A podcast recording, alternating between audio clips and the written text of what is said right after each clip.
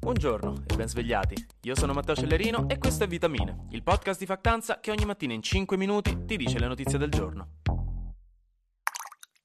Finalmente per una volta una buona notizia ambientale che ci fa sperare per davvero in un mondo migliore. Questa volta che arriva dalla California, in cui per qualche piccolo ma fondamentale minuto tutta l'elettricità necessaria nello Stato è stata fornita dalle fonti rinnovabili. Applausi. In pratica l'energia eolica, geotermica, ma soprattutto per due terzi quella solare, sono riuscite a pieno carico a fornire tutta l'energia che serviva in quei minuti allo Stato, intorno ai 18.000 megawatt. Anzi, ad essere precisi, in realtà avrebbero fornito il 101% per qualche piccolo minuto. Quindi, insomma, è durato poco, ma è un record fondamentale, perché nel 2020 si era raggiunto per esempio il picco massimo dell'81% e questo dimostra che i passi avanti, quando c'è la voglia e ovviamente gli investimenti, non dobbiamo dimenticarci che la California è la quinta economia mondiale, non degli Stati Uniti, mondiale, dicevo i passi avanti si possono fare. Il mondo può diventare un po' più green. Adesso quello che serve sarà raggiungere il 100% del giorno, poi del mese, poi di ogni anno e siamo a posto. E poi vabbè, manca praticamente tutto il resto del mondo, però per ora godiamoci la notizia. Uno studio inglese avrebbe scoperto che le persone affette dalle forme pesanti di Covid rischiano dei deficit cognitivi a lungo termine fino a 10 punti del quoziente intellettivo. Questa si aggiunge alla già enorme lista di sintomi della sindrome da long Covid che porta problematiche anche croniche a chi ne soffre, da stanchezza a problemi di respirazione fino anche a problematiche neurologiche che vanno a colpire l'olfatto e il gusto e anche a quanto pare il QI. E non c'è da scherzarci su, ecco perché la Covid non è un raffreddore, Ecco perché anche se non c'è più l'obbligo di mascherine nei supermercati, comunque sarebbe il caso di tenerle in generale per buona norma. Il SARS-CoV-2 fa molti più danni di solo 7 giorni isolati in casa a guardare Bridgerton. Addirittura questo deficit cognitivo sarebbe equivalente al declino mentale che si osserva tra i 50 e i 70 anni di vita, che raga è un botto, mi raccomando state attenti, anche perché ai possibili sintomi ci si aggiunge forse la disfunzione erettile, quindi insomma le, le lucertole che smettono di muoversi, non sanno più che fare, stanno... no, scherzi a parte, eh, disfunzione erettile, visto che centinaia di studi in giro per il mondo sembrano aver trovato sempre più collegamenti tra l'aver avuto il Covid e un aumento, appunto, delle problematiche andrologiche, dicono anche del 20%, tra cui anche un basso numero di spermatozoi. L'unica piccola notizia positiva è che almeno adesso ho una scusa plausibile.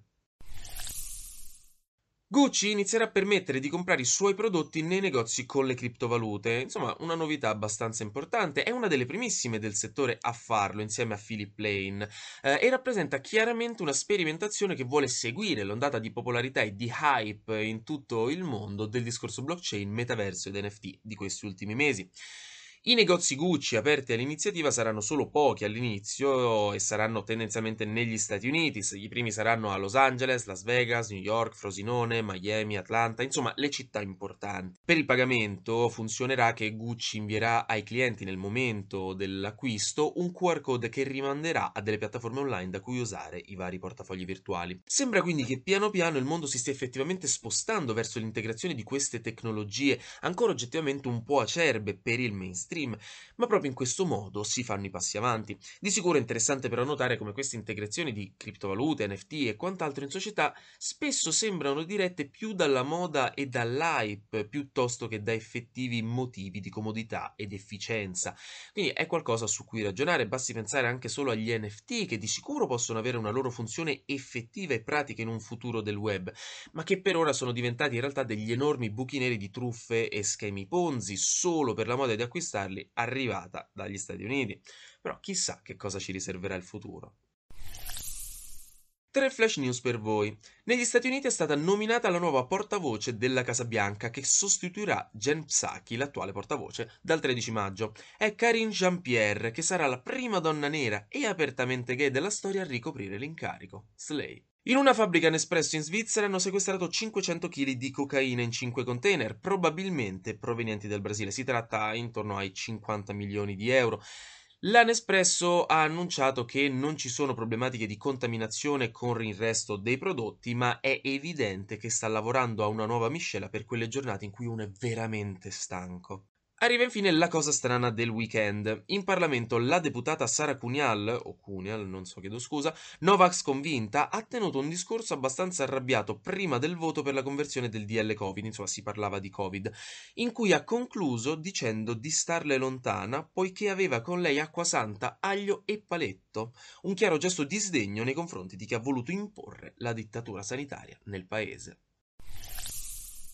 Velocissimi aggiornamenti di guerra. A Varsavia c'è stata la conferenza nazionale dei donatori in cui sono stati raccolti più di 6 miliardi e mezzo di euro per l'Ucraina. Il presidente bielorusso Lukashenko ha detto che Mosca è stata costretta all'invasione perché provocata da Kiev, ma anche che la guerra si è trascinata troppo a lungo. Intanto a Mariupol continua l'evacuazione dei civili, un'altra è prevista oggi, mentre Putin si è scusato con Israele per quando il ministro degli esteri Lavrov ha detto che Hitler era ebreo. Tutto è bene quel che... Ah no.